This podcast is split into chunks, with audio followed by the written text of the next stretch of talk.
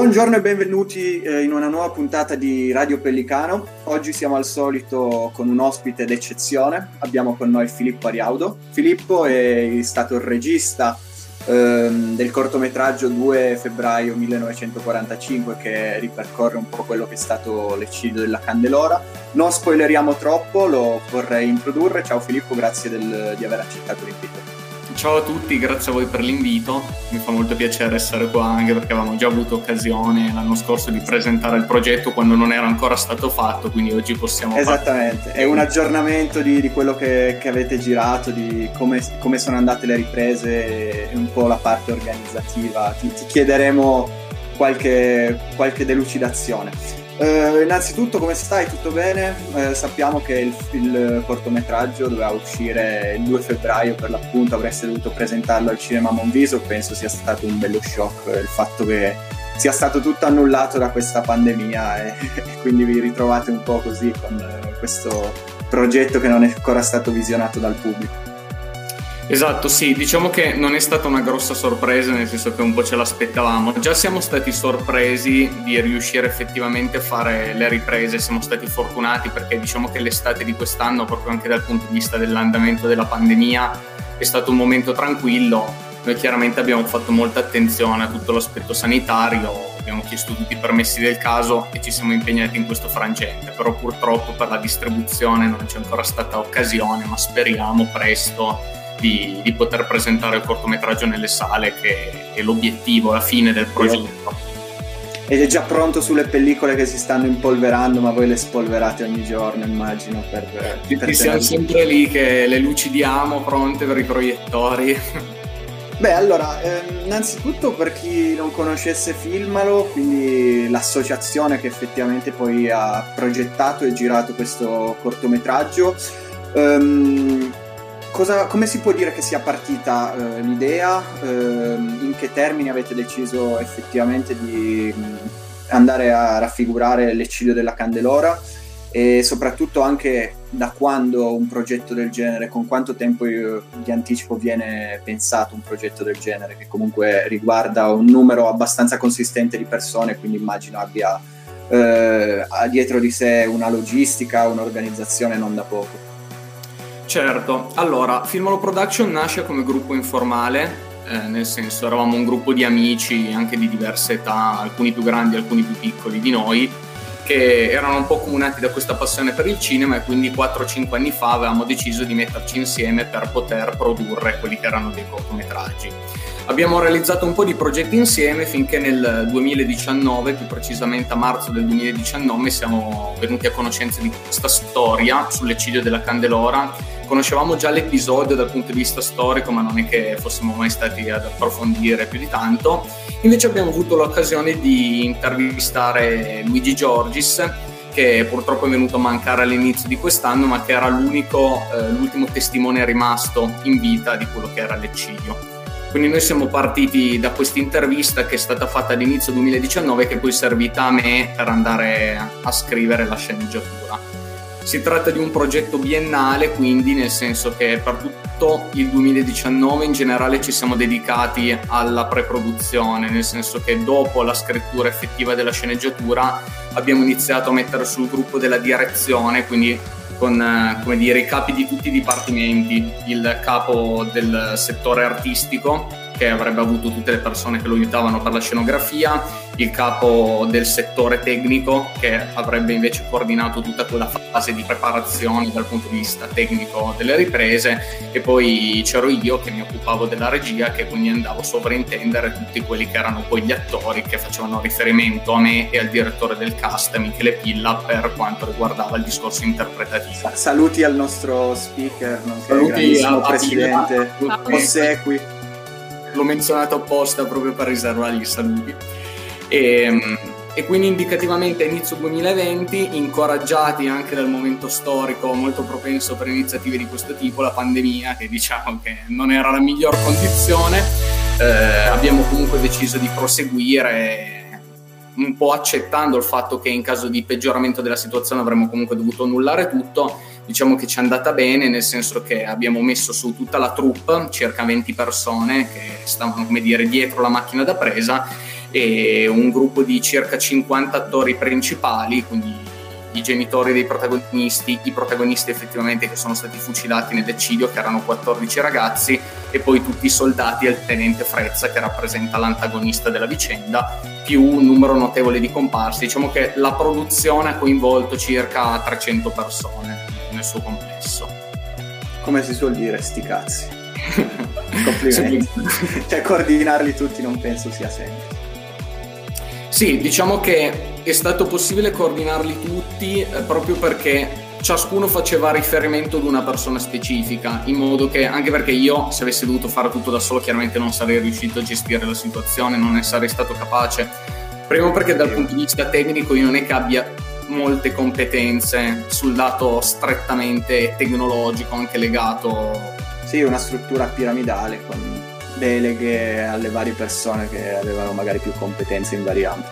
Abbiamo visto sulla vostra pagina Instagram, che intanto sponsorizziamo, quindi tutti a seguire ovviamente la pagina Instagram della Filmalo, che avete vinto @ Filmalo Production, per chi se lo stesse chiedendo, che siete stati selezionati da vari, un paio di premi, non mi ricordo esattamente i nomi, quindi se ci dici un po' come questi premi, cosa sono, e se, anche date le condizioni della pandemia, proietteranno il vostro corto da qualche parte. Raccontaci un po' queste piccole vittorie, piccole grandi.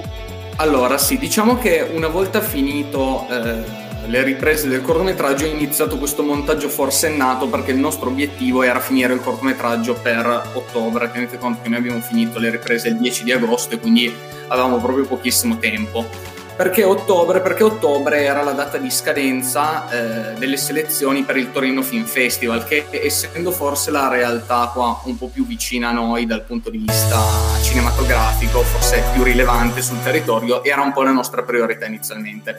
Poi purtroppo a causa del Covid il sotto 18, che era la sezione a cui noi dovevamo partecipare, è stata annullata, però dal momento che il cortometraggio era pronto abbiamo comunque iniziato ad iscriverlo a una serie di festival e rassegne un po' in giro per l'Europa. E purtroppo, dato anche il discorso della pandemia, molti di questi festival sono stati posticipati, quindi noi abbiamo proprio iscritto il cortometraggio a tappeto, ma non sappiamo ancora l'esito. Abbiamo avuto fino adesso 2 responsi positivi. Uno è stato quello dell'ECA, lo European Cinematography Award, che è questo festival con sede ad Amsterdam, che ha selezionato il corto come semifinalista, quindi ha già partecipato alle prime 2 fasi, nel senso che è stato prima selezionato ed è diventato semifinalista. Adesso non sappiamo ancora l'esito, perché le ultime 2 fasi, quindi quella della finale e poi quella della selezione del vincitore vera e propria, saranno indicativamente ad agosto, quindi c'è ancora un bel po' di tempo. Però siamo già molto soddisfatti di essere arrivati fino a questo risultato, anche perché l'obiettivo del festival, per come la vediamo noi, non è la vittoria in sé, ma il fatto che il corto comunque venga distribuito nelle rassegne dei festival e quindi si faccia vedere, e alla fine è un po' quello. E poi l'altro festival invece è il Lift Off, che è un festival con sede a Londra, che in questo caso siamo ancora alla prima fase, perché non ci sono ancora state le fasi successive, quindi siamo stati solamente selezionati, e anche lì vedremo come va, sarà anche quello indicativamente in estate. Beh, potete fregiarvi del fatto che avete 2 contest internazionali in cui avete, se non altro, partecipato, quindi fa sempre scena dire abbiamo partecipato a Londra e ad Amsterdam. Nel dubbio lo si dice. Bisogna sempre. Esattamente. Un'altra curiosità che già prima stavamo introducendo e di cui forse ci piacerebbe sapere qualcosa in più è la parte organizzativa, gestionale del progetto. Tu hai detto che c'erano varie persone che si occupavano di contesti, di ambiti diversi, la parte tecnica, la parte di riprese, di regia. La mia domanda è: come avete trovato così tante persone? Prima accennavi a centinaia alla fine di persone che hanno effettivamente messo la loro firma sul cortometraggio. Come avete trovato queste competenze sul territorio cunese, con un semplice passaparola ricercando le persone? Insomma, se ci puoi spiegare questo. Sì, allora diciamo che ci sono persone che sono intervenute in momenti diversi nella lavorazione, nel senso che c'è chi è venuto magari il singolo giorno come comparsa e ha partecipato una giornata, mentre c'è chi ha seguito il processo fin dall'inizio, della durata di 2 anni, quindi anche in questo caso c'è una differenza. Diciamo che la nostra priorità, come dicevo prima, è stata quella di costituire il gruppo di lavoro principale, la direzione la chiamavamo noi, quindi le persone che sarebbero state a capo dei dipartimenti. In quel caso noi ci siamo mossi un po' per conoscenze, nel senso che avendo già anche realizzato dei cortometraggi io conoscevo delle persone di fiducia che sapevo avrebbero potuto ricoprire quell'incarico. Magari anche una determinata competenza può essere in parallelo al percorso di studi che qualcuno sceglie. Ad esempio il nostro scenografo Lorenzo Massa, lui fa il liceo artistico, studia grafica e quindi diciamo che ha una serie di competenze trasversali relativamente a quell'ambito che quindi gli hanno permesso, oltre a una predisposizione magari naturale di passatempo, gli hanno permesso di andare a ricoprire bene quel ruolo. Quindi quelle persone sono state selezionate da me, Filippo Gerbaudo, che abbiamo gestito tutta la produzione appunto per conoscenza. E poi è stata premura, come dire, dei singoli capi dipartimento andare a scegliere le persone che loro ritenevano più idonee ad aiutarle. Quindi Filippo Gerbaudo, che era capo di tutto il settore tecnico, si è occupato di andare a scegliere tutte le persone che l'avrebbero aiutato, quindi quelli che potevano essere i macchinisti, quelli che potevano essere i focus puller, che sono quelli che mettono fuoco la camera in remoto, quelli che potevano essere gli elettricisti che lo aiutavano a posizionare tutte le luci, perché lui era anche direttore della fotografia, e così per tutti gli altri. Ruolo fondamentale, e va detto, è stato quello di Michele Pilla e Kei Bressi, che l'ha aiutato in fase di reclutamento degli attori, che loro, essendo, come dire, i direttori del cast, si occupavano in realtà di gestire la quantità più ampia di persone, perché erano loro che, oltre a dover proprio trovare gli attori, hanno fatto dei provini per i ruoli dei protagonisti, oltre a doverli trovare erano loro che si accertavano che gli attori arrivassero sul set in orario, andassero a cambiarsi, a truccarsi e fossero sempre sul set al momento giusto quando bisognava dare l'azione, in modo che si potesse girare subito senza... Poi basta una rotella fuori posto, immagino che salta tutto il programma della giornata o tutto quello che era il copione che bisognava seguire in quel giorno, quindi... Sì, penso che il loro ruolo sia stato anche parecchio complicato. Va bene, beh, comunque girare un film deve essere abbastanza un casino, insomma, cioè servono cose abbastanza tecniche, quindi se ci dici un attimo le cose principali, quindi soprattutto dal punto di vista della fotografia, no? Quindi proprio i mezzi concreti, come avete fatto ad averli, a meno che qualcuno di voi non avesse una collezione di mega strumenti cinematografici in casa? E poi ci colleghiamo anche se ci fai un attimo, ci spoileri un po' durante il montaggio, no, di tutto questo cortometraggio super figo. Avrete notato magari qualche errorino tecnico eccetera, o siete stati bravissimi? Quindi un po' più un lato tecnico, proprio cinematografico. Ok, no, sono contento di rispondere a questa domanda, perché è una cosa che interessa sempre anche molto me quando guardo magari qualche film, il fatto di approfondire proprio questo discorso tecnico, che comunque può essere interessante.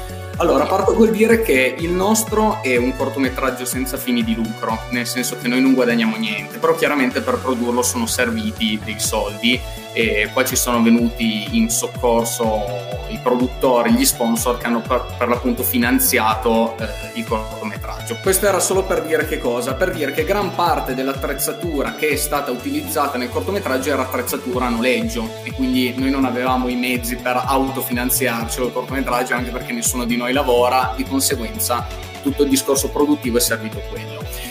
Non sono stati solo i noleggi ad aiutarci per la realizzazione di questo cortometraggio, nel senso che già noi, facendo cortometraggi da tanti anni, disponevamo di attrezzatura, e soprattutto anche dei privati che noi conosciamo, che sono inseriti in questo settore un po' dell'audiovisivo, che quindi si occupano di quello, ci hanno aiutato fornendoci gratuitamente dell'attrezzatura. Quindi noi abbiamo reperito un po' in generale tutto quello che era l'apparato tecnico, un po' noleggiandolo, un po' prendendolo in prestito, e siamo arrivati quindi pronti alle riprese con una certa quantità di materiale. Sicuramente l'aspetto più importante è stata la macchina da presa che abbiamo utilizzato, nel senso che era la prima volta che utilizzavamo una macchina veramente cinematografica, nel senso che per tutte le altre produzioni abbiamo sempre utilizzato magari delle mirrorless, delle reflex, che comunque avevano una qualità abbastanza alta, però in questo caso la pasta, proprio quella cinematografica, viene data da macchine, ma soprattutto dalle ottiche anche consone, e quindi quella è stata mansione più che altro di Filippo Gerbaudo. Non avendo mai utilizzato attrezzatura del genere, ci siamo trovati costretti ad impararla da zero,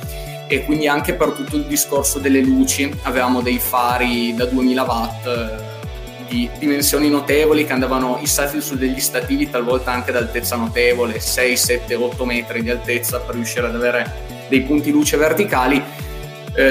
Sicuramente è stata un'occasione per approfondire un aspetto che magari non avevamo mai avuto occasione, perché comunque attrezzatura analoga non l'avevamo mai utilizzata, ma soprattutto ha richiesto tante persone che aiutassero anche proprio fisicamente a spostare le cose.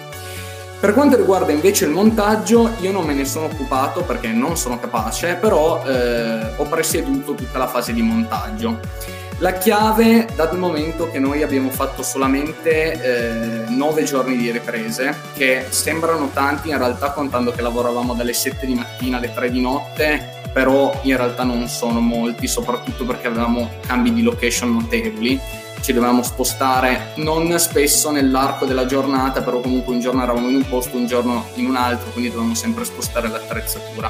La chiave è stata l'organizzazione, perché dal momento che un film è composto da una serie infinita di inquadrature diverse, riuscire ad arrivare a fine giornata senza essersi dimenticati di girare niente era una cosa fondamentale, anche perché non avevamo la possibilità di organizzare delle giornate di recupero. Quindi sicuramente la pianificazione, grazie anche all'aiuto regia Greta Dotta, che mi ha aiutato proprio in questo discorso logistico, ci ha permesso poi di arrivare in fase di montaggio con già tutto il girato schedato. Avevamo delle tabelle preparate dal segretario di edizione che ci segnavano già quale take, quale determinata inquadratura fosse la migliore da utilizzare, quindi noi andavamo semplicemente a pescare e con l'aiuto dei due montatori, Andrea Orlando e Filippo Gerbaudo, siamo andati poi ad assemblare il cortometraggio. Una cosa particolare, secondo me, che può essere interessante, è il fatto che noi eravamo partiti con questo cortometraggio dicendo: non ci saranno effetti visivi, nel senso, utilizziamo le armi a salve, abbiamo il sangue finto in scena, non ci sarà niente da fare dal punto di vista del... poca post-produzione. Esatto, ci sbagliavamo perché gli errori sono all'ordine del giorno, e quindi tante volte noi facciamo sempre molto attenzione in camera sul momento a non fare errori, però l'errore tanto scappa sempre. Talvolta sono errori facili da sistemare, qualche volta sono errori più difficili. In particolare noi un intervento consistente che abbiamo dovuto fare in post-produzione è stato quello di cercare di rendere un'ambientazione invernale in realtà un cortometraggio girato ad agosto, perché il cortometraggio è ambientato a febbraio ma girato ad agosto, quindi oltre al fare indossare agli attori cappotti pesanti ed andare a lavorare anche un po' sulle tonalità più tendenti all'azzurro in fase di color correction, abbiamo dovuto fare tanti interventi. Abbiamo dovuto sostituire degli alberi con degli alberi senza foglie, perché chiaramente in inverno le foglie non ci sono. Abbiamo dovuto andare ad aggiungere i sospiri, come quando si parla al freddo, sì, che esce il fumo dalla bocca. Abbiamo dovuto fare interventi di questo tipo. Abbiamo dovuto, dal momento che giravamo certe notti, finivamo ad orari assurdi, tipo verso le 2, le 3. Delle scene che magari erano ambientate se di notte alle 11 abbiamo dovuto andare ad intervenire digitalmente sulle ore del campanile per cambiare orario, quindi tante piccole cose che però sommate hanno portato via tanto tempo, perché sono veramente lunghi gli effetti visivi. E poi c'era, immagino, una persona che con un pannetto andava ad asciugare il sudore per i poveri attori che il 15 di agosto si trovavano a recitare con dei cappottoni come se fossero in Siberia. Quindi nei costi del casting immagino abbiate anche considerato la persona che asciugava. Esattamente, anche lui c'era, soprattutto per gli attori che il giorno in cui abbiamo girato la scena effettivamente della fucilazione hanno dovuto stare per 6 ore coricati con la faccia appoggiata per terra, con tutto il sangue finto addosso. Sì, mi immagino uno in ipersudorazione che fa il laghetto per terra. È stato complicato dal punto di vista. E poi con i fond ad asciugare. Devi togliermi una curiosità a proposito di, diciamo, aspetti più manuali, insomma, che avete dovuto utilizzare per arrangiarvi. Io non sono sicura di questa cosa, che per girare una scena, qualcuno me l'ha detto, non mi ricordo chi, avete messo la macchina da presa su uno skate per la bicicletta, mi sembra. C'è una scena in bicicletta, ora non voglio spoilerare la storia, però è vera questa cosa, devi togliermi questa curiosità. Sì, si può dire, avevamo una scena dove c'erano i due protagonisti, Niccolò Lark e Margot Giordana, che stavano andando in bici, no?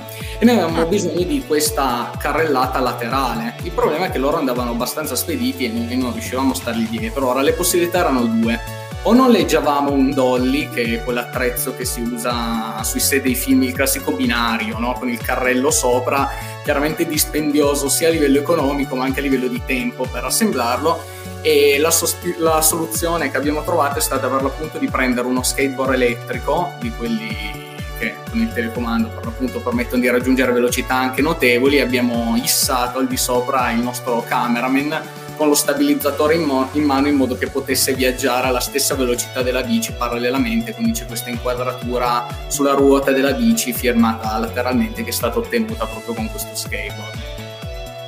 Complimenti Marco. Sono quelle soluzioni che sembrano, poi vedendo il cortometraggio da grande cast, che sia stata realizzata con grossi costi, in realtà era la cosa più semplice che c'è. Sono arrangiamenti economici. Ecco, proprio a livello economico penso che una produzione del genere abbia costi importanti, sia a livello di attrezzatura, come ci hai detto avete affittato, che a livello anche burocratico, non solo economico, penso sia dispendioso, poiché comunque sappiamo che ci sono enti locali che necessitano di autorizzazioni, la sicurezza deve essere comunque anche rispettata. Ecco, la domanda è sia a livello economico, avete contattato aziende, enti locali che vi hanno patrocinato, e poi in secondo luogo gli enti locali a livello burocratico come sono stati pressanti, vi hanno cercato di facilitare le operazioni, anche penso abbiate chiuso il paese dove avete registrato per alcuni giorni, quindi i disagi per la popolazione immagino ci sia stato. Questi aspetti tecnici come li avete risolti insomma? Allora, le persone che ci hanno aiutato per questo progetto sono tante, possono essere distinte un po' in due frangenti, perché ci sono stati tutti quei sostegni non onerosi che ci hanno conferito magari il loro patrocinio, oppure che ci sono venuti in aiuto proprio dal punto di vista artistico legato al cortometraggio. Quindi mi viene in mente ad esempio l'Istituto Storico, che ci ha messo a disposizione l'archivio in fase di scrittura, proprio perché ne avevamo bisogno di determinati materiali. Ad esempio mi viene in mente, c'è una scena in cui compare un giornale, no? E noi chiaramente avevamo bisogno di creare un giornale dell'epoca. Allora cosa siamo andati a fare? Siamo andati all'Istituto Storico e ci siamo fatti dare per l'appunto il giornale che era uscito il 2 febbraio del 1945. L'abbiamo scannerizzato e l'abbiamo riprodotto in modo che potesse sembrare analogo a quello che era uscito all'epoca, che sembrano piccole cose però moltiplicate su tutto il cortometraggio. Banalmente anche il materiale fotografico di cui noi avevamo bisogno per ricostruire determinate situazioni. Quindi quelli erano i sostegni non onerosi. D'altro canto ci sono invece le persone che hanno effettivamente prodotto il cortometraggio. Allora, gli aiuti più grandi ci sono venuti innanzitutto dal liceo classico scientifico, che ci ha sostenuto attraverso un progetto, Educazione alla Bellezza, che viene finanziato dalla CRC di Cuneo, e quello è stato il primo sostegno. Successivamente anche alcune aziende private, Merlo SPA e Capello SRL, hanno finanziato il loro cortometraggio, aiutandoci proprio a rendere possibile questo discorso.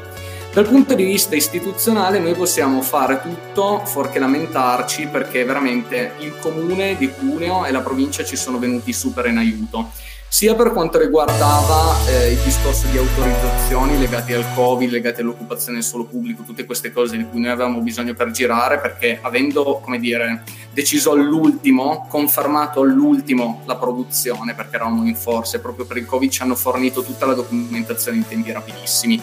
E anche per quanto riguarda l'aspetto secondario legato alle forze dell'ordine sul territorio, come ad esempio la Questura e i Carabinieri, che ci hanno fornito invece l'autorizzazione per l'utilizzo delle armi a salve, anche perché noi dovevamo allertare tutte le forze dell'ordine, dovevamo allertare la comunità sia di Tarantasca sia di San Benigno, soprattutto perché abbiamo effettuato delle scene di scontri a fuoco a Tarantasca anche molto tardi durante la notte, quindi serviva che tutti fossero informati. Anche in quel caso servivano determinate autorizzazioni e sono stati anche loro molto celeri nel farcela avere, proprio per mi immagino le chiamate alla polizia locale, perché c'è stata una sparatoria e noi volevamo evitare quello, per evitare che ci arrivassero i carabinieri e ci facessero sospendere perché stavamo sparando, quindi dovevamo informare tutti. Beh, figo, poi pensare a questi aspetti che magari quando uno va a visionare semplicemente il lavoro finito neanche ci fa una menzione, no? Perché comunque la burocrazia rallenta, ma dall'altro punto di vista è comunque nascosta, perché nessuno se ne accorge poi effettivamente di quelli che sono tutti questi aspetti legati alle autorizzazioni, al permesso, eccetera eccetera. Quindi siamo in chiusura, quindi adesso scegli tu come chiudere, se raccontarci la scena che avete girato di più, però senza spoilerarci troppo la storia, mi raccomando, oppure un aneddoto divertente sul mentre giravate, insomma, e poi se magari ci dici se avete già un minimo di idee sulle tappe future di questo corto, perché noi comunque lo vogliamo vedere prima di tutto. E non solo di questo corto, perché poi immagino che i progetti in cantiere siano tanti. Allora, per quanto riguarda la scena più impegnativa forse da girare, è stata una scena che abbiamo girato in realtà il secondo giorno di riprese, quindi siamo partiti già subito col botto, ed era una scena tarantasca. Perché per chi non conoscesse la storia, c'è stato praticamente questo eccidio a San Benigno dove sono stati fucilati 14 giovani. Non sono mai state chiarite le motivazioni per cui sono stati fucilati, secondo alcuni perché la sera precedente a Tarantasca, che è un paese vicino a San Benigno, era stato ucciso da dei partigiani che non avevano nulla a che fare con quei ragazzi, quei 14 ragazzi che erano stati fucilati il giorno successivo, ma che comunque avevano preso d'assalto il municipio di Tarantasca uccidendo un soldato fascista. Quindi questa scena, che era collocata nella storia la sera prima dell'eccidio, noi siamo andati a girarla appositamente a Tarantasca. Quindi cosa abbiamo fatto? Abbiamo preso il palazzo del comune e l'abbiamo risistemato trasformandolo in questo municipio fascista del 45. Qual era la difficoltà? La difficoltà era che dovevamo andare a girare un piano sequenza in cui per l'appunto ci sono tutti i soldati fascisti che stanno facendo il turno di notte in assoluta calma e tranquillità. Siamo andati anche proprio a rappresentare l'atmosfera che c'era alla fine della guerra, quindi un clima di totale disorganizzazione, no? Ci si arrangiava come poteva, parlo dal punto di vista del partito chiaramente, quindi totale disorganizzazione, fogli sparsi da tutte le parti, lì lo scenografo ha avuto particolarmente da fare. Fatto sta che a un certo punto si iniziano a sentire degli spari nella notte e fa l'ingresso in questa stanza una sentinella che dice che i partigiani stanno attaccando il municipio. Allora c'è questo clima di atmosfera generale e noi dovevamo girare questa scena per l'appunto della camera che seguiva uno di questi soldati che poi faceva il giro della stanza e nel tentativo di scavalcare un tavolo colpiva il tavolo e ribaltava tutto il contenuto del tavolo per terra. Ora questo tavolo era sommerso di roba e noi abbiamo dovuto fare la scena un certo numero di volte. Qual era la difficoltà? La difficoltà era che oltre a dover ogni scena ricaricare tutte le pistole che avevamo salve, quello richiedeva del tempo perché gli spari erano tutti coordinati, non sparavano, cioè c'era una determinata sequenza in cui i colpi dovevano sparare, quindi servivano determinate prove per permettere agli attori di sparare, però ogni volta che giravamo quella scena serviva a ripristinare completamente l'ambientazione, perché questo tavolo veniva rovesciato, tutto cadeva per terra, e quindi gli scenografi che avevano realizzato delle foto per capire com'era il set nella scena precedente dovevano rimettere tutto giusto. E noi abbiamo detto la faremo in poche volte, invece ne abbiamo dovuta fare 16 volte, quindi per 16 volte consecutive hanno dovuto risistemare tutto, abbiamo impiegato tipo 3 ore solo per fare quella. A che ora avete finito di registrare? E quella sera lì abbiamo finito anche verso le 3:30 se non erro, poi bisognava sistemare tutto e il giorno dopo abbiamo iniziato alle 7 di mattina, quindi perfetto, ottimale direi. Però quasi in after. Invece per quanto riguarda l'uscita del cortometraggio, allora il cortometraggio è pronto ormai da novembre, noi siamo qua che aspettiamo che ci venga data l'autorizzazione da parte delle istituzioni italiane, proprio in generale per la riapertura dei cinema. Però allora ci è stato proposto in più occasioni magari di trovare delle soluzioni alternative, come poteva essere quello di caricarlo su YouTube, di fare delle live magari su Twitch dove presentavamo il cortometraggio. Abbiamo sempre detto di no, più che altro perché crediamo molto nel potenziale della sala. Le sale sono state in difficoltà in questo momento di pandemia e sicuramente creare un'iniziativa che qua a livello locale può avere successo, perché comunque tutti conoscono la storia e quindi un evento che la gente sente molto vicino può essere un'occasione di ripartenza per le sale dopo questo momento difficile. Quindi noi aspetteremo fino a quando ce ne sarà la possibilità, speriamo il più presto possibile, e poi proietteremo un cortometraggio nelle sale qua sul territorio, chiaramente nel rispetto di tutte le norme del caso. Come tempistiche entro quest'estate comunque vorreste farlo uscire dopo? Sì, diciamo che l'estate non è un momento molto ottimale in generale per distribuire dei cortometraggi, perché la gente va poco al cinema d'estate. Ora io non so come questi equilibri in seguito alla pandemia sono variati, magari quest'estate ci sarà il boom nel caso che le sale riaprano, però comunque sì, indicativamente o appena le sale apriranno, oppure se quest'estate non ci saranno le condizioni, comunque in autunno, settembre, ottobre, speriamo comunque il prima possibile. Adesso vedremo un po' come. Il 2 settembre 2021. Ciao. Il 2 settembre, esatto. Ma è il mio compleanno, perché state citando questa data? Da 2 febbraio, 2 settembre più o meno. Va bene, dai, se esce il giorno del mio compleanno mi prenderò l'impegno di esserci proprio il primo a entrare nella sala. Festeggerò lì dentro.